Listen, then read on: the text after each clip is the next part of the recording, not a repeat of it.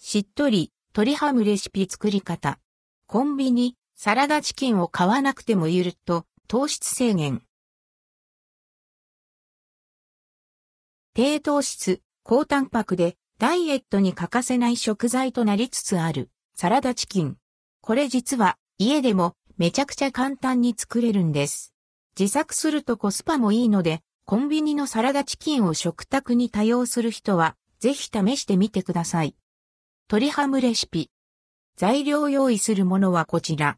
1から2人分です。鶏胸肉1枚砂糖小さじ1塩小さじ1種大さじ1。作り方鶏胸肉は余分な皮を取り除き、フォークでプスプスと全体に穴を開けます。柔らかく仕上がりますし味も染み込むので結構たくさん開けて OK。鶏肉をジッパーバッグやビニール袋に入れ、砂糖、塩、酒を加えて揉み込みます。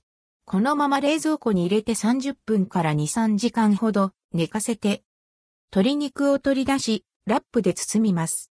できるだけ空気が入らないよう、しっかり密封させて、剥がれないように両端を輪ゴムで留めても OK。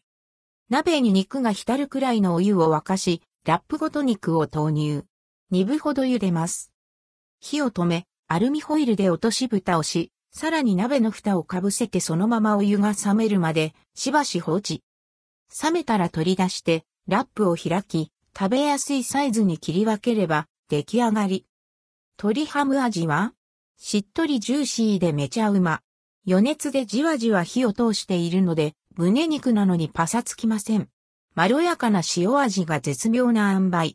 淡白な鶏肉の旨味を引き立てます。ちょっと茹でてあとは放っておくだけでしっとり火が通るので、めちゃくちゃ簡単。